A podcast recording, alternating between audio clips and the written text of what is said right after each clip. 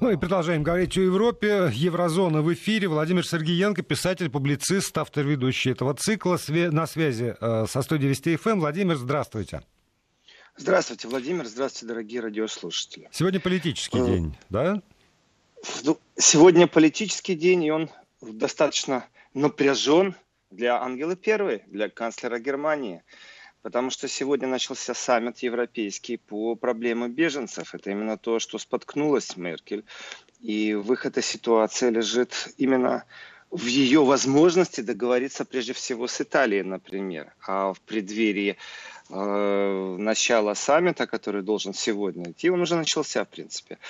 Э, был даже конфликт Меркель с премьер-министром Италии, потому что одна из бумаг, которую должны были обработать, ну, в общем, подумать, как правильно воплотить жизнь, это обязательство стран по приему возвратных беженцев. И стояла фраза «мягкий прием возврата беженцев». Это, конечно, сильно напрягло итальянских коллег. Они даже хотели отказаться от возможности принять участие в этих, скажем, посиделках, потому что большого прорыва они не добьются. Представители Вышеградской группы тоже бойкотируют этот саммит. Получается, что, ну, самое заинтересованное лицо в этом саммите – это, конечно, Меркель. Если она вернется оттуда с маленькой победой, в которой будет предоставлен маршрутный план, э, в который ее, в принципе, разругал с председателем партии Христианского союза демократов, это Зеехофер, это Бавария, это те, кто, в принципе, не только брат и сестра по партийной линии, а те, кто провели Ангелу Первую, канцлером Германии, доктора Меркель, в кресло четвертый раз. И конфликт очень сильный. И то, что затишье две недели, несмотря на победу вчерашнюю германской сборной по футболу, никак не изменяет ситуацию. Значит, как это выглядит, вот теперь без общих слов, а по-человечески, чтобы понятно было и доступно. Иммигранты, попадая на территорию Европы, в любом случае они попадают, и с этим нужно считаться легально, нелегально. Это поток, большой поток. Они некоторое время живут в той стране, куда они смогли добраться, куда их доставили контрабандисты, куда их доставили криминальные группы или куда их доставили спасатели. Как правило, это Италия. Принимает самый сильный удар. И некоторое время они в Италии находятся, ну или в Греции, или Франции, а может быть даже и в Венгрии, если они пешком шли по балканскому маршруту. И они осознают, что ну, не так хорошо здесь жить-то. И начинают менять свой маршрут и двигаться на север. Цель является достичь Германии, потому что в Германии социальный пакет, мягкость законов немного иная, чем в тех странах, в которых они изначально побыли. Получается, что при пересечении границы с Германией у них есть уже документ, что их в той другой стране, в третьей какой-нибудь их приняли, им дали определенный статус беженца, и с этим определенным статусом беженца они имеют и социальный пакет, они живут, то есть у них есть медицинское обеспечение, у них есть крыша над головой, у них есть еда, это как минимально. Право на работу в некоторых странах есть, в некоторых странах нет, но тем не менее нелегальная работа присутствует везде, через некоторое время люди устраиваются. Но именно потому, что Германия самая богатая, они стремятся в Германию. И вот министр внутренних дел Зеехофер сказал, что, в принципе, таких людей надо блокировать. Их надо отсылать туда, откуда они прибыли. И все равно, какая это страна. Будь это Италия, будь это Австрия, будь это Франция.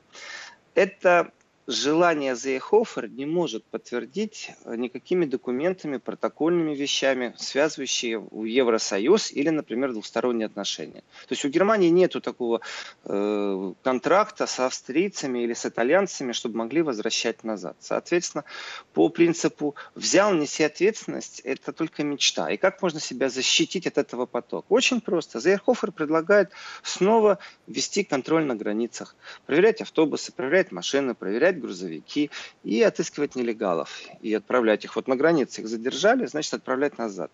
То есть вернуться к практике контроля на границе. Меркель восприняла это в штыки. Зеехофер сказал, что если она воспринимает это в штыки, он как министр внутренних дел с большим удовольствием просто отдаст разнарядку, приказ. Он, министр, имеет право это делать. Это в его подчинении контроль границ. Поэтому э, вот он сделает то, что считает нужным. Услышав это, Меркель сказала, что да, Владимир, Я, я, ну, услышав вот, это, Меркель... я, я одного не понимаю. Вот во всей этой истории, каким образом контроль границ? Ну, уже все настолько привыкли, что не надо даже тормозить на границе. То есть просто автомобиль проезжает себе и приезжает. И у меня перед глазами опять, что возвращение контрольных пунктов, там, контроля следовой полосы, каких-то колючих ограждений, которые существовали в далеком прошлом между странами. Что, к этому, что ли, призывают? Чтобы всех проверять? Сейчас я расскажу, угу. Сейчас я расскажу, как видит бывший баварский премьер-министр эту проблему, как непосредственно контроль на границе должен осуществляться. Закончить только момент с Меркель, что Меркель поставила в вину своему министру внутренних дел то, что он все-таки не глава правительства, она глава правительства. Если он занимается произволом, то ему не место в кабинете. Если он уходит из кабинета, а он уйдет, она его уволит, скажем так, то с ним уйдут и другие министры, которые из партии Христианского демократического союза. А это значит полный развал кабинета Меркель, а это значит, что Меркель не будет больше канцлером. И, в принципе, в этом конфликт заканчивается. И по логике вещей должен был произойти он практически полторы недели назад вот в какой-то стадии, или в той, или иной. То есть либо подписали о начале контроля на границах, либо э, не подписали, потому что смогли договориться. Договориться не смогли. И Меркель попросила отстрочки, скажем так. Действительно, это по-другому не назовешь, двухнедельные отстрочки, вот сегодняшний саммит, на котором она должна договориться. И после этого вроде бы как она прячется, конечно, за силами европейских политиков, или же договориться напрямую с Италией, с Францией. Это будет хоть что-то. Ну вот оттягивание вопроса есть, но он не решен, конфликт очень сильный. По поводу контроля на границах. Нет, разделительно-следственной полосы не будет. Это будет э, практически контроль на всех участках, где есть нормальные нормальное полотно дорожное, то есть автобаны, сельские улицы и дополнительное оборудование, в котором теперь будут дополнительные силы, то есть полиция, таможенники, они будут сидеть и смотреть в это оборудование, то есть камеры направленные, тепловизоры направленные на леса, на поля, через которые можно пройти в обход дорог. То есть это и дополнительные средства нужно выделять, это и находить дополнительных полицейских, а в стране Германии дефицит с полицейскими, как минимум сорок тысяч был в начале года, вряд ли он заполнился сегодня. Поэтому вопросы, с одной стороны, они, вот когда вы сказали про колючую проволоку, это, наверное, то, чем потенциально пугает Меркель, что сегодня мы поставим полицейских, поставим оборудование, а завтра действительно придется вернуться к практике еще и забора, как это сделала США. Потому что США для многих тоже пример. Страна демократическая, пришел к власти демократический президент, строит забор, чтобы нелегалы были, бизнесмены. Под давлением общественности только детей вернул. Вообще чудовищно, если честно, что нужно было в общественное давление на уровне ООН. Практически все страны вмешались в давление на Трампа. И, конечно, она пугает, потому что немец по своей сути, по своему менталитету в последние годы воспитывался о том, что действительно мы без границ даже не притормаживаем, пересекая границу там, Германии и Голландии. Но проблема беженцев застала об этом задуматься. А действительно ли Германия безразмерная? А действительно ли Германия резиновая? А почему Германия так много беженцев принимает, а пенсионеры в Германии живут хуже, чем в Австрии. Среднестатистическая пенсия в Германии меньше, чем в Австрии. Хотя в Австрии основные предприятия имеют немецкие корни. То есть эти вопросы, конечно же, используются в политических дискуссиях. Конечно же, альтернатива для Германии АфД не спит. Конечно же, при всей нелюбви к Меркель есть еще действительно правда жизни. И от того, что Штайнмайер вчера выступал в Котбусе и призывал к тому, что к борьбе к ксенофобии, к тому, чтобы как-то воспринимать, к диалогу, воспринимать новых беженцев, от того, что Штайнмайер выступил, напряжение в Котбусе не спало. Это, в принципе, тоже уровень и показатель, что президент Германии едет в восточный город.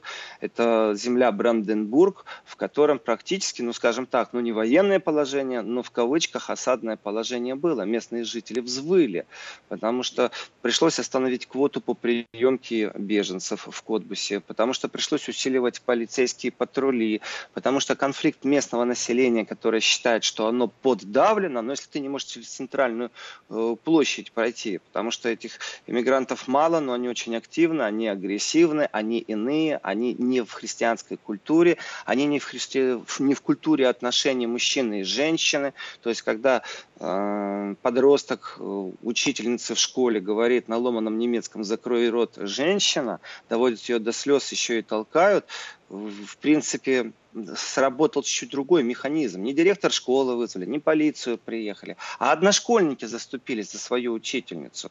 И когда у тебя полгорода ходит с бейсбольными битами, а полгорода с ножами, полиция действительно усилила патрули так, что одна машина полицейская видела другие. Вот там, где вчера выступал Штайнмайер и призывал к определенному снижению накала градуса. И ситуация, она кипит, с ней борется, ну а как ты ее поборешь так вот в течение одной секунды, если проблема уже есть? И ты не перевоспитаешь ни одних, ни других. И в этом отношении призывы, которые сейчас есть, и направление, в котором сейчас двигается саммит, который в данную секунду проходит в Брюсселе, он, конечно, ну, скажем так, давайте вытаскивает вот, самый давайте большой скажем, страх. Скажем так, подробно уже после небольшой паузы, через три минуты вернемся. Девять с половиной минут остается у нас с вами. Владимир Сергеенко, писатель-публицист, автор, ведущий цикла «Еврозона», на связи со студией Вести ФМ. Владимир, прервал вас вот на, собственно... На просто... слове страхи. Да. На слове страхи, что в Брюсселе сейчас идет разговор о тех страхах, которые были в головах европейцев. Это создание концентрационных лагерей для беженцев. И как бы вы ни выкручивались, какими бы эвфемизмами ни прикрывались, все равно это... Так и не по-другому. Если людей концентрируют в одном месте, конечно, отпечаток боли есть. И в этом отношении протесты внутри общества тоже есть. И среди политиков, и среди неполитиков. Ведь вначале на этот саммит в Брюсселе ожидалось, что приедет Германия, Франция, Италия и Греция. Хотя прислали практически всем приглашения, а сейчас шестнадцать стран участвуют в этом саммите. То есть это очень неожиданно, вот так быстро всех собрали. Почему такая проблема? Потому что, кроме всего прочего, например, Дания, по некоторым слухам, уже начала переговоры с Албанией, чтобы на территории Албании строить вот эти лагеря для беженцев, в которых они будут концентрироваться. Ну, это логично. Это будет... Во-первых, это спасает всех. Это не только логично, это спасает всех. В том числе и Меркель это спасет. И это очень выгодно Албании в том числе. Это вообще такой проект, он устроит всех. Одно дело сделать такие лагеря и принимать, как одна из идей, на территории Ливии, в которой нет порядка, в которой нет мира. И там никаких норм даже гуманизма не будет. То есть с точки зрения морали европейцы, я сейчас говорю о политических европейцах, об элитах политических, которые будут принимать решения, не о народе. Они не пойдут вот так просто под э, ливийский проект, потому что вполне возможно, что выйдут миллионы простых людей, европейцев, на улицу. В Ливии известно, что есть лагеря, в которых людей держат за залог. То есть условия просто их украли, вот пираты, как рынок настоящий с людьми, и продают родственникам за выкуп. И там же рядом построить под европейские гиды за европейские деньги – это какой-то маразм. Другое дело в Албании. Албания стремится все-таки стать равно великим членом европейского содружества. И при всей коррупции, которая в Албании есть, об этом говорят, об этом пишут, тем не менее есть, по крайней мере, рычаг давления, что албанское правительство будет изображать из себя именно в данном случае послушного партнера, который будет принимать европейские догмы, потому что иначе тогда мы вам дорогу в Европу закроем. Плюс это деньги. Это деньги, которые выделят из Евросоюза, в том числе с большим удовольствием выделит Германия, конечно. И тогда людей с непонятным статусом просто переместят в Албанию. Там достаточно э, красиво все отстроят, построят э, какие-нибудь блоки. Это не будут палатки, как это было во Франции, как это было в Италии. И чудовищное э, тоже существование людей, когда их по периметру просто практически военные окружили. Они живут внутри палаток, никто не вмешивается, что там происходит. И там внутри полная анархия, э, ну, вот анархия, доходящая до маразма. Эти лагеря, они достаточно сильно производили впечатление, и ими европейцев пугали. Это действительно э, страх, потому что европейцы должны будут признать, что есть высшая, а есть низшая категория людей, и хорошо играть в таких толерантненьких, всем помогающим, потому что если даже министр внутренних дел говорит о том, что мы останавливаем этот процесс, э, это говорит о, о критической ситуации. Притом она сейчас намного меньше, чем была два года назад. Сейчас нету такого потока, ну, официального потока. То есть в месяц не шестьдесят тысяч, а шесть тысяч людей прибывает в Европу. Но накопление-то идет, и проблема никуда не делась. И красивые слова о том, что э, сирийские беженцы могут пройти здесь курсы, получить профессию, вернуться на родину уже с профессией. Э, и мы будем, например, афганских беженцев поддерживать деньгами. Они должны просто подписать соответствующие документы и получить финансовую помощь для возвращения. Финансовая помощь – это в виде билета. Билета на самолет. В принципе, все красиво звучит, но непонимание очень большое в Евросоюзе. Ведь известно, что там в той же Румынии, в той же Португалии с работы не так хорошо, как в Германии. И получается, что сирийский беженец получает водительские права, получает возможность работать водителем, грузовика, такси, разницы нету. И это же место мог бы получить тот, кто имеет статус гражданина Евросоюза, живет в еврозоне. Получается, что здесь что-то что-то не то. Поэтому и Вышеградская группа блокирует, ну и вообще игнорирует вот этот саммит. И тоже их понять можно. Это европейский конфликт, в котором трещина идет по первому удару. Здесь тоже очень много обид, потому что первичный удар, а потом последующий навя... по, по приемке беженцев, он был именно вот на Венгрию, скажем так.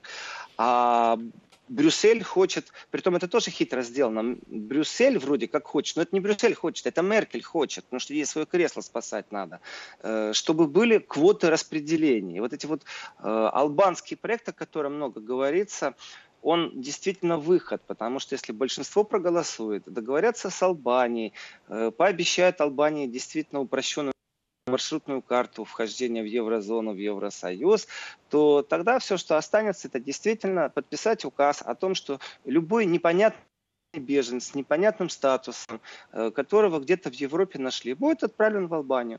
Опять же, будет вопрос решен для итальянцев и французов, что делать с теми, кто по-пиратски высаживается, или кого, опять же, немецкие суда, принадлежащие немецким э, эн ка о, доставляют э, или пробуют доставить, потому что Италия и Франция стали сейчас блокировать эти доставки. Вот на прошлой неделе был случай, когда Италия отказалась пустить э, суда немецких эн ка о-шников, которые в Средиземном море подобрали людей. И за всей этой миссией человеческой, в которой люди спасают других людей, стоит абсолютно прагматическая италья... не итальянская, немецкая интрига, в которой канцлер Германии борется за свое место.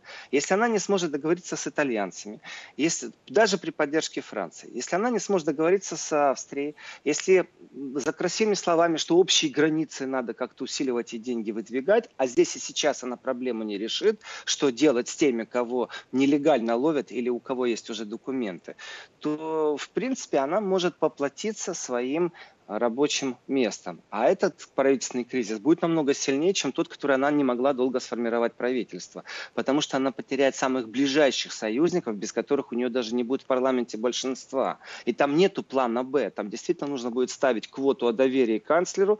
И выиграет, не выиграет, правительство меньшинства – это миф. Не будет функционировать. При том, что нелюбовь к Меркель, э, очень сильно оппозиция сейчас развивается. Вокруг Меркель оказывается очень мало теперь друзей, э, только демонстративные друзья. Так что сегодняшний брюссельский саммит – это, ну, испытание для Меркель. И вчерашние разговоры, вчера был день партии левых, э, был... Э, парламентарский директор, был председатель партии возле здания Роза Люксембург, большой плакат Че Гевара висел, очень такой веселый, с настроением праздник, где партия себя демонстрировала, было подиумные дискуссии открыты о путях, о том, что будет делать Германия в отношении мигрантов и как Германия будет развиваться с Россией. И критика, ну, скажем, она всегда присутствует, когда на горизонте есть партия левых или Сара Вагенкнехт. Но в данном случае это уже общий поток, когда из тех верных рядов Меркель практически повторяется то, что говорят постоянные оппозиционеры в виде партии левых. Настроение было вчера очень, несмотря на погоду, очень веселое в преддверии футбола. У партии левых они набирают обороты, они выступают за реструктуризацию вообще социалистической, беру слово в кавычки, идеи стать социально справедливыми. У них, конечно, внутри партии сильные дискуссии, но в этом они отбирают голоса у Меркель. И вот по настроению, по всему, можно сказать, что стул считается под Меркель как никогда сильно. Но, по крайней мере, он еще на четырех ножках. Если одна ножка, партия вот, Христианского демократического союза, выйдет из этой игры, то мы не увидим Меркель на политическом небе буквально уже осенью. Вот примерно такие дела сегодня, воскресенье, Владимир. Прям, я только вот одного не понимаю. Вы, вы в этой ситуации переживаете за Меркель? Или ну, то есть, нет, вам, вам нет. кажется, что это все-таки залог некой стабильности Германии? Или Нет. смена правящего кабинета, в общем, никого особенно не расстроит? Пол, полминуты остается. За Меркель я не переживаю. Я никак не могу за ней переживать. Она уже три сезона отработала, и она сделала огромнейшие ошибки, и продолжает эти ошибки делать дальше. В принципе, новый кабинет, это было бы даже к лучшему и в Европе, и в отношении к России, и в самой Германии. Но Меркель очень цепляется, очень не хочет покидать свой пост. В принципе, она могла уже поставить э, на голосование квоту доверия себе. Вот он, ну, если а, бы тогда... она мыслила правильно. Да, будем следить за развитием событий с помощью Владимира Сергеенко. Спасибо вам большое. До новых встреч в эфире.